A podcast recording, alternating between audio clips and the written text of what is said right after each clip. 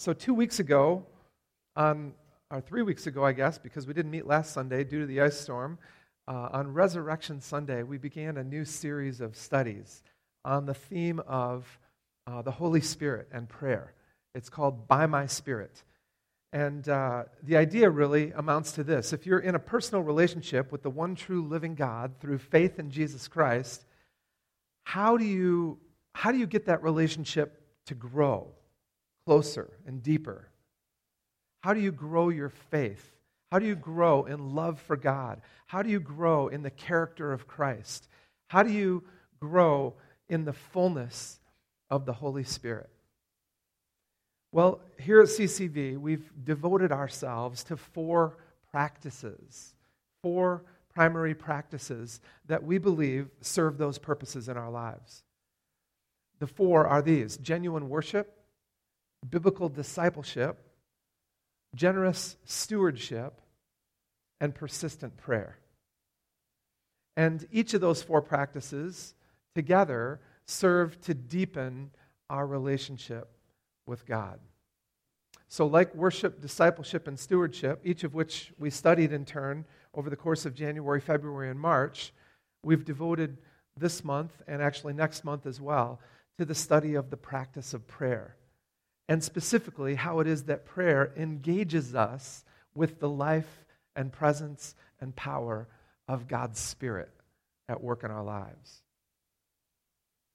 In short, what I'd uh, just remind you of, and we've talked about this before at length, is that these practices worship, discipleship, stewardship, and prayer function in our lives uh, something like the way a garden hose functions to bring water to your lawn or to your garden, right? They're like conduits through which the living water of God's Spirit flows into our lives. But they take discipline. And so they're not just uh, referred to as practices, they're often these things referred to as spiritual disciplines because they're things that we have to be committed to doing in order to encounter the presence of God in new and deeper ways. So, in many respects, these practices facilitate for us an encounter with the presence of God. That's why we do these things. That's why the, the Bible commends them to us. So, if you want to experience more of God's presence and power at work in your life, these practices are critical. They're the primary ways that God has given us, prescribed for us, to engage with Him and experience His presence so that we can grow closer to Him. So, we're going to continue then this morning the study of. Uh, the study of the ministry of God's Spirit in our lives and how it relates specifically to the practice of prayer. And uh, I want to talk this morning about a particular aspect of the Spirit's ministry in our lives. And it's something that's discussed quite extensively in Scripture, throughout Scripture. It's what we might refer to as the ministry of revelation. Revelation. What is revelation? How does it work? Why is it important? What impact does it have in our lives? Well, let me begin with an illustration that I think is a great metaphor for the power of revelation. How many of you have ever found yourself uh, traveling the streets of Lansing in your automobile? Maybe you were driving, or maybe you were a passenger, and you suddenly, to your dismay, discovered that you were going the wrong way on a one way street. Anybody willing to admit that? Come on now. Okay, this is a little easier question, a little follow up here. How many of you have actually been driving or riding in a car and you've discovered that someone else is going the wrong way and heading right for you? Right? Yeah. It's not an uncommon experience, unfortunately. In fact, I, one of my worst, uh, one of my least favorite places where I've encountered this numerous times is just down here at Saginaw and Grand River. And inevitably, what happens is people miss the sign. And they're new, they're visiting from out of town, whatever. They don't realize that Saginaw you know, goes, uh, goes one direction and Grand River goes the other direction, and that each one of them are one way streets. And so they get off the highway heading, you know, uh, they were heading north or south, and now they want to go east or west. And inevitably, they turn onto the wrong road. And they're coming right at you. I offer you that as a metaphor, as an image that I think represents the way that, uh, that God wants to communicate something to us that's very important for how we live our lives. Think of a one way sign, which is pictured here behind me to help you uh, imagine this. Think of a one way sign as a form of revelation from a higher power. Now, in this case, it's not, you know, like God Himself uh, placed the sign. The higher power happens to be your city or uh, state government. But nevertheless, somebody created the flow of traffic. Somebody determined that this street was going to go one way, and somebody had to make and place the sign that communicates that reality to drivers. And if you don't see the sign, you're at risk of going the wrong way. If you don't see the sign, if you can't read it, you miss it, and you don't realize that you're traveling on a one way street, you may be going the wrong way. And you may find yourself in danger of an accident. I offer you that as a point of connection this morning, as a metaphor for the power of what's called divine revelation from the Spirit of God. In one sense, a, a one way sign could be viewed and understood as a, a form of revelation from a higher power. And to broaden that analogy out and apply it to the ministry of God's Spirit in our lives, it's the Holy Spirit who communicates to people the way that God wants us to live. Think for a moment of the role that a sign like that is meant to play. It's meant to give you the knowledge that you need to drive in the right direction so that you can avoid an accident. The sign is directional. It's meant to move you to drive with the flow of traffic instead of against it. But if you miss that revelation, the revelation that the sign holds for you, and you lack the truth that it conveys, you'll find yourself moving in the wrong direction. The same is true with the directions that come to us from God's Spirit. So, in like manner, God wants to reveal to us the one way that He intends for us to live. We call that the will of God, the way of Christ. And one of the primary roles of the Spirit of God in our lives is to reveal to us the knowledge we need to live in the right direction so that our lives are always pointed Christward. So let's think about what it means to live our lives in a Christward direction and the revelation we need from the Spirit of God to be able to do that. In short, let me uh, kind of summarize what I take away from these two passages in 1st and 2nd Peter with uh, a very basic insight about the nature of revelation. Here it is. Here's the first takeaway I'd put before you this morning.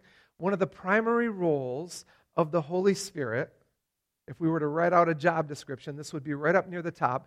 One of the primary roles of the Holy Spirit is the revelation of God's truth, God's heart, and God's will for our lives. The ministry of the Spirit is the ministry of revelation. Look with me again at Peter's words and consider how they describe the way in which God reveals himself to men and women. 1 Peter again, chapter 1, verses 10 to 12.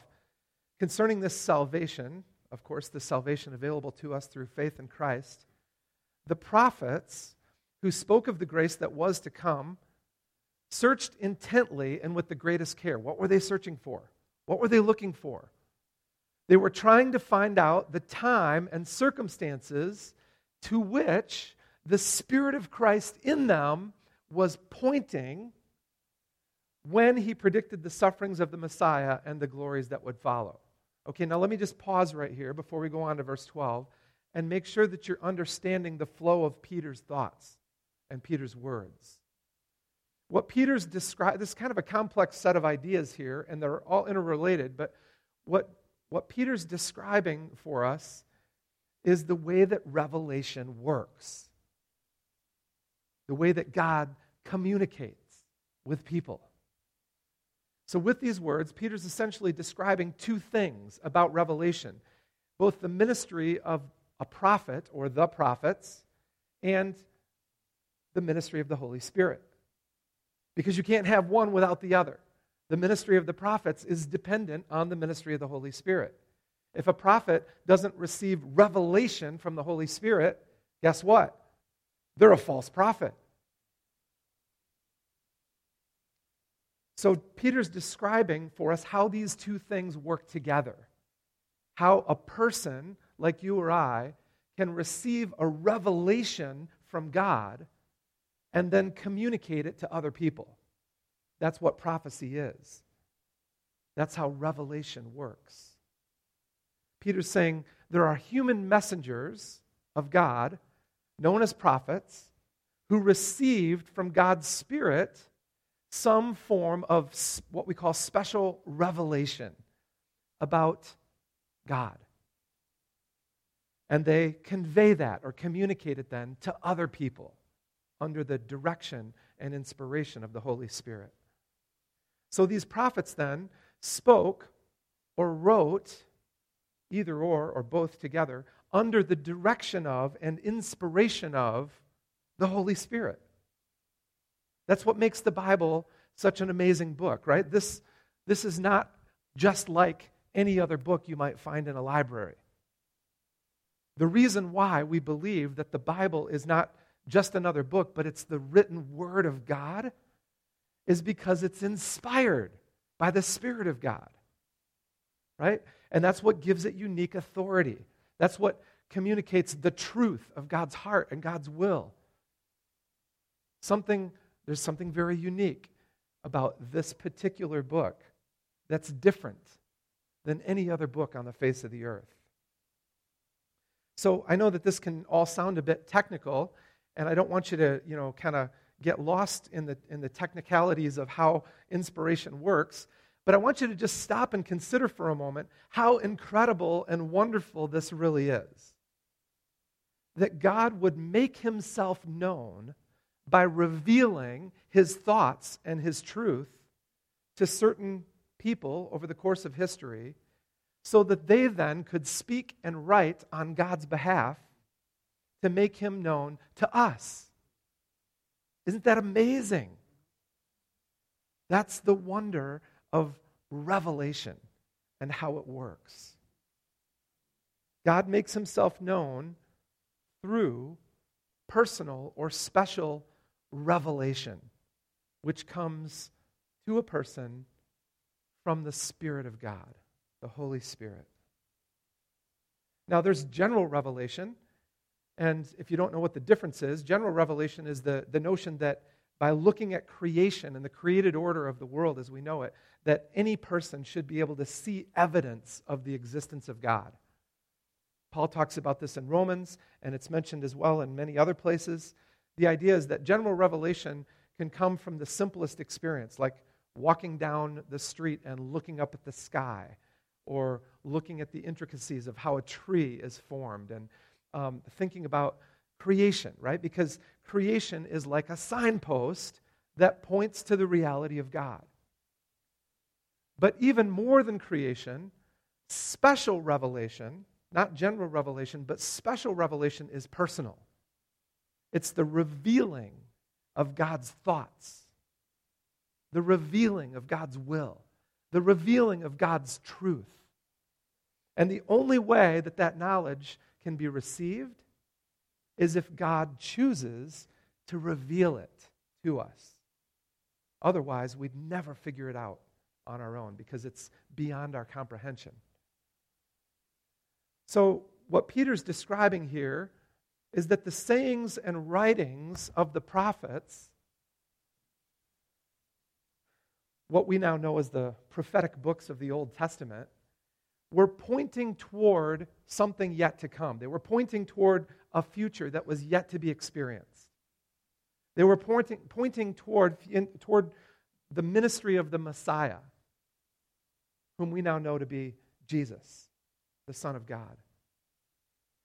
And Peter says, the prophets themselves, as they thought about and wrote about these things under the direction and inspiration of the Holy Spirit, as they received this revelation and then were inspired to communicate it forward through the generations, they were looking intently, trying to figure out what their words were pointing toward.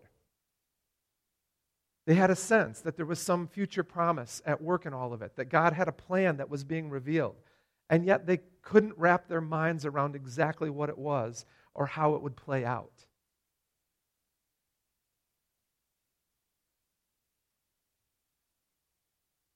What sets these prophetic writings that Peter's referring to apart from any other great work of literature is the role the Holy Spirit played in revealing to the authors what God wanted them to speak for our benefit.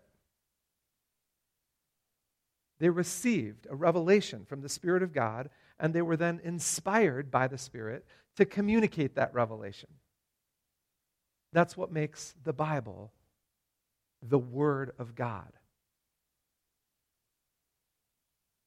So, for Peter, then, the key words that convey this idea are found in verses 11 and 12. Let me draw your attention specifically to the language that he uses. First, in verse 11, we see Peter himself, again, inspired, even as he wrote this, explaining that the Spirit of Christ in the prophets was pointing their attention toward the coming ministry of the Messiah. And I think it's very significant that Peter's specific about how this works, that he's, he's drawing our attention to the ministry of the Holy Spirit at work in the life of the prophets. They didn't just come up with this idea, you know, out of the blue. It wasn't some random thought. Well, I think I should, you know. Uh, no, they were, their minds, their thoughts were illuminated by the Spirit of God so that they could see and understand something that otherwise they would have no understanding or awareness of whatsoever. It was knowledge about God that was previously secret and unknown to everyone but God Himself. But then that knowledge was revealed, Peter says in verse 12, revealed, meaning simply that it was, it was made known. The secret was shared. That knowledge of the Messiah who was to come was revealed so that it could be made known and received by people like us. Peter's talking about, of course, the ministry of Jesus and the way that the ministry of Jesus provides for us salvation. But not just salvation, he's also talking about how really the ministry of Jesus invites us into a life of meaningful, intimate relationship with God. So, this isn't just about how to go to heaven. Really, Peter's saying the ministry of the prophets, pointing us toward the ministry of Jesus, is for the purpose of helping us understand that the life of Jesus is available to us. That the peace that he offers, the forgiveness he offers, the grace he offers, the love he offers, everything, all that Jesus offers us is available to us now because of what he did for us. And the way that we experience all of that, the way that it's appropriated in our lives, comes right back to the Holy Spirit. See, it's the Spirit not only that revealed these things to the prophets, but it's the Spirit as well that opens our hearts and minds to receive what the prophets had to say and allow it to change our lives. We'll come back to that in a moment. But for now, what I want you to understand here is that if, if we're to return to our signpost illustration, it's as if the prophets of the Old Testament were making signs that pointed us in the direction of Jesus. That's what their ministry could be summarized as. They were pointing our lives in a Christward direction. All that they wrote about the coming Messiah, all that they wrote about the way that God wants to relate with his people, the ministry of the prophets is like a sign pointing us toward Jesus. And everything they said was revealed to them by the Holy Spirit. So they're showing us and telling us the way that God intends for people to live in right relationship with Him. To be a prophet or to speak prophetically is to communicate to people on God's behalf under the inspiration of the Spirit. And again, quite frankly, no man can do that apart from the Holy Spirit. So, so this is all about the ministry of Jesus in our lives, but it's also at the same time all about the ministry of the Holy Spirit. It's not an either or, it's a both and. They're always working together in perfect partnership and in perfect agreement. The ministry of the Spirit is always about the ministry of Jesus, and the ministry of Jesus was always about the ministry of the Spirit. There's no dichotomy between the two. The revelation that the Spirit of God brings to people always points them in the direction of the life of Jesus. And it's a disclosure, it's a divine disclosure of the heart of God. Let me just pause here and, and, and try to give you an example of how this works, right? Let's say I pick somebody uh, who wants to be a volunteer. Come on now, you guys. It's not that scary, is it? All right. I see one. I think John had his hand up first. So come on up here. All right. Just pretend with me here. Uh, this is an example or an illustration. I'm going to turn my mic off and tell John a secret. Thank you. So, John knows the secret because I revealed it to him, right? Would you have known that if I hadn't told you? Okay. Are you glad to know it? Is it good news? Pretty cool? Something you'd be excited to share with other people? All right. I won't make you do that. You don't have you can if you want to later, all right? It's okay. It's not really meant to be like a total secret. It's just good news that we hadn't gotten around to telling everybody yet. Thank you for your help. Appreciate it. That's all. So, so what I want you to what I want you to see here is you want to know this? Oh, okay. All right. Should we tell them, John? I think they want I think they want to know what the secret is.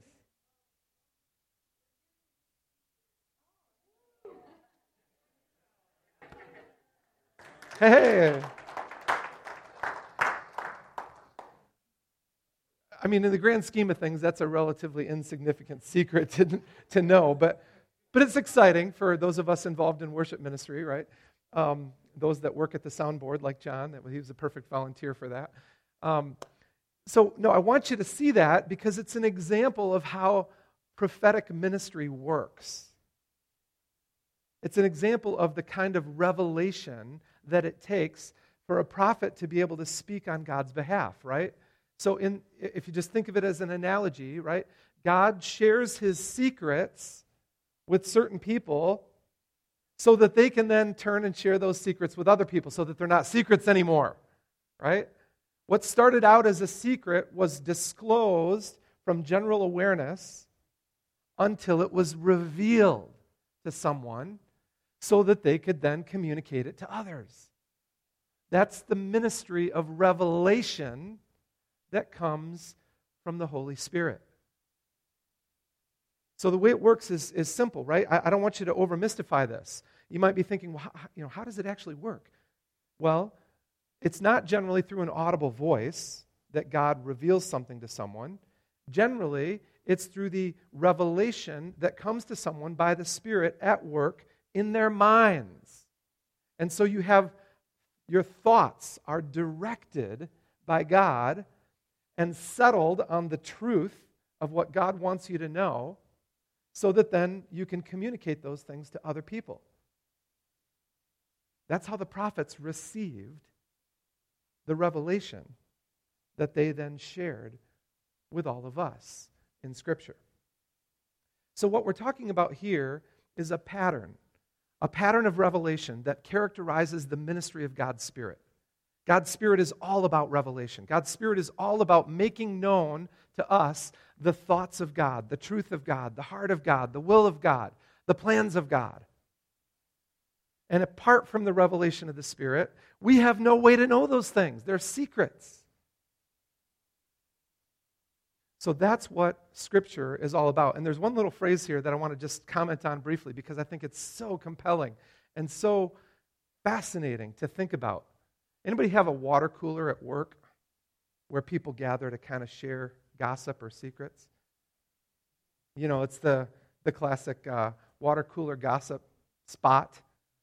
We have one here now, but I, uh, it's not really working if it's meant to gather people to share, you know, gossip and secrets. Um, but you know, you're all familiar with the memes, right? About about water cooler gossip and how that's the place where everybody goes during their break at work to talk about, you know, this and that. Imagine this. I, this is just my, my crazy brain, but bear with me because I think it's kind of humorous and, and, and insightful. Imagine there's a water cooler in heaven, and the angels, when they're on break, go to the water cooler to hang out and have a, have a little drink and, and talk. That's what I picture in my mind, right or wrong. That's what I picture in my mind when I read the last phrase of Peter's words in, in 1 Peter chapter 1 here.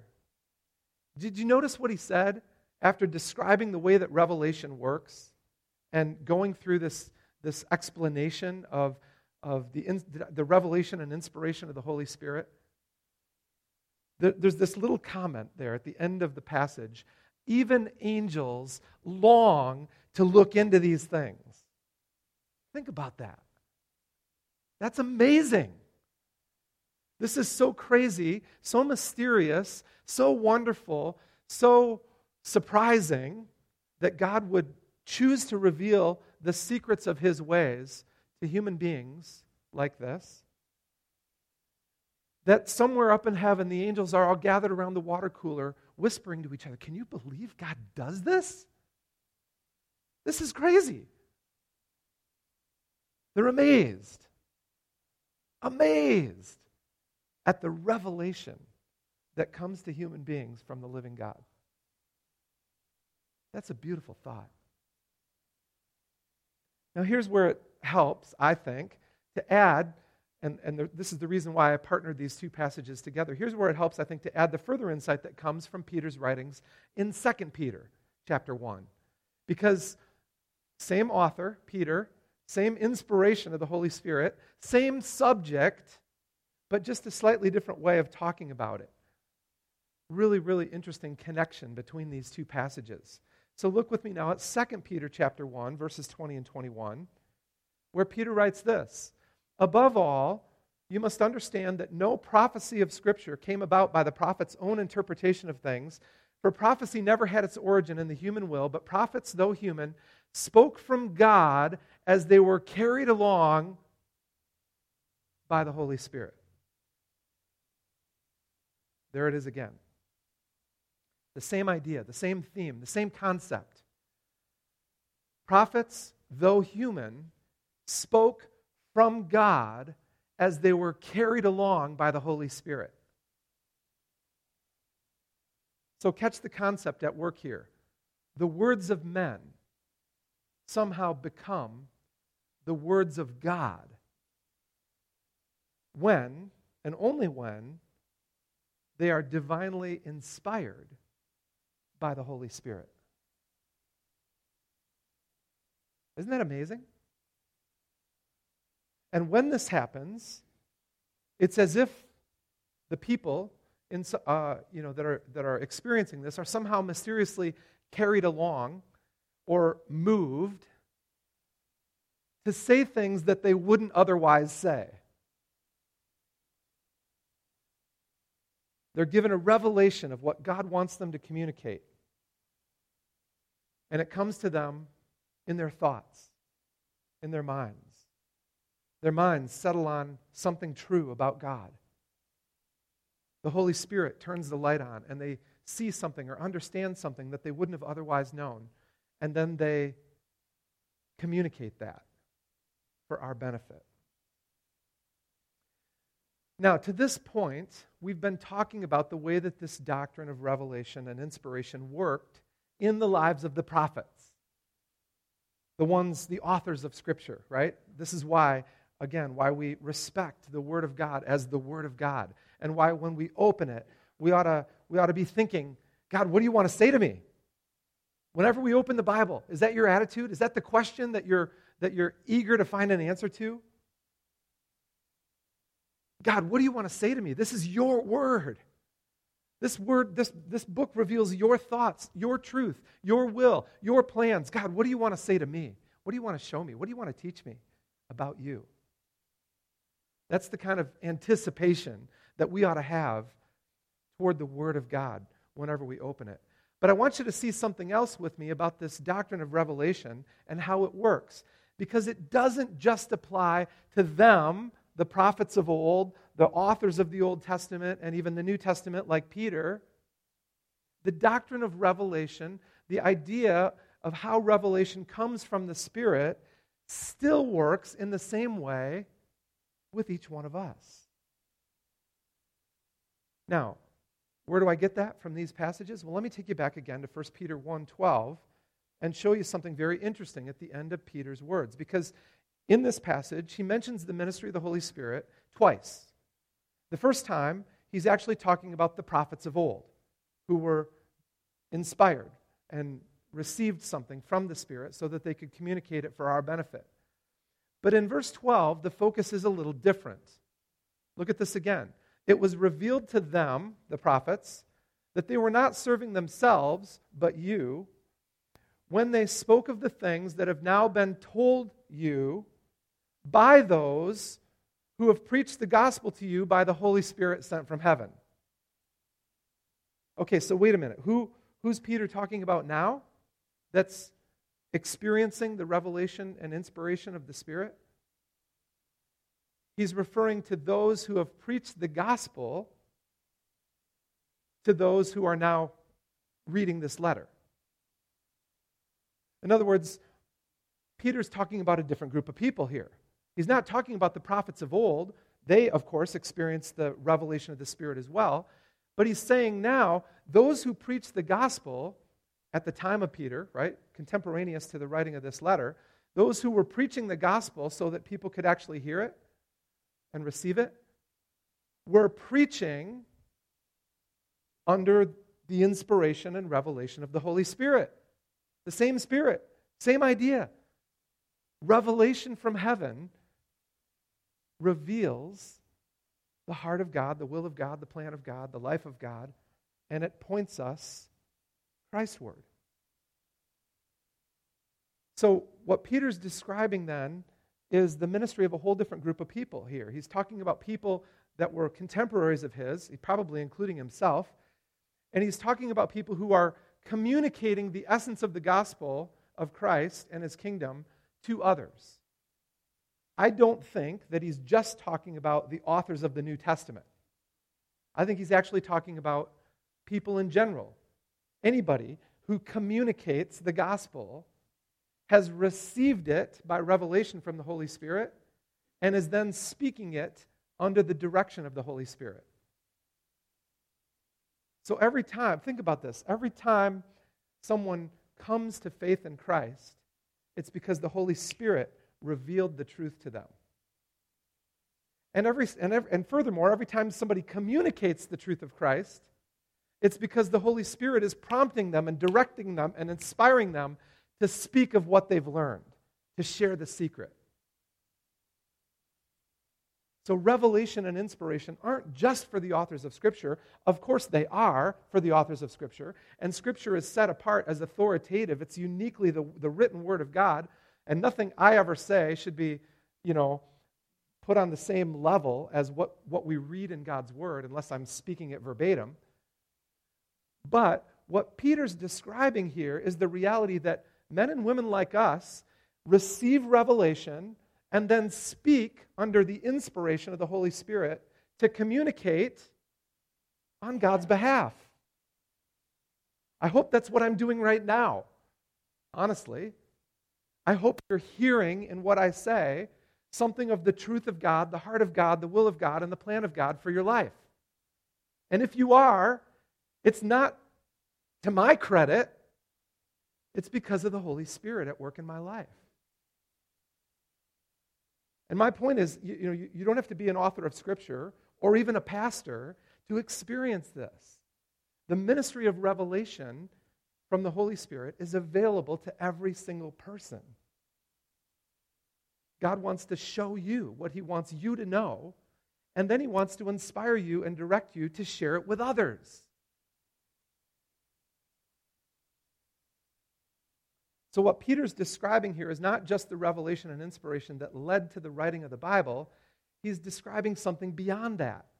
He's describing the way in which God's Spirit reveals the truth of the gospel to any given person and then uses them to reveal it in turn to someone else. All of that is dependent on the ministry of God's Spirit. He's saying, in essence, that the Holy Spirit was sent from heaven to help each one of us receive the gospel, and then in turn convey it and reveal it and share it with others. That's the ministry of God's Spirit in our lives. It's like God whispered the secret in our ears of how He wants us to live in right relationship with Him, the way that He wants us to go. And then He moves us to share that with other people. So each one of our lives become like that one way sign pointing people in the direction of Christ. And hopefully, the words that we speak are signs to the life of Christ. Not only was the Holy Spirit required for the revelation and inspiration to take effect in the minds of the authors of Scripture, the same Spirit reveals God's truth to inspire those who now read Scripture to believe it, and then in turn to share it with others. All of that is dependent on the revelation of the Holy Spirit. So I don't know if it got up there. Oh, there it is. Good. Yep. The same Spirit that revealed the thoughts of God and inspired the writing of Scripture now reveals the truths of Scripture and the thoughts of God to us. And man, I could, oh, I could talk for an hour about this. I, I won't. I can't. I got to wrap it up. Our time's up here. But um, there are several passages in the New Testament that speak of this reality. And what we'll have to do, I'm going to have to just promise that we'll come back to that uh, next week and pick up where we left off because our time is up and we want to spend some time uh, in prayer ministry with one another this morning. So, with that, let's pray.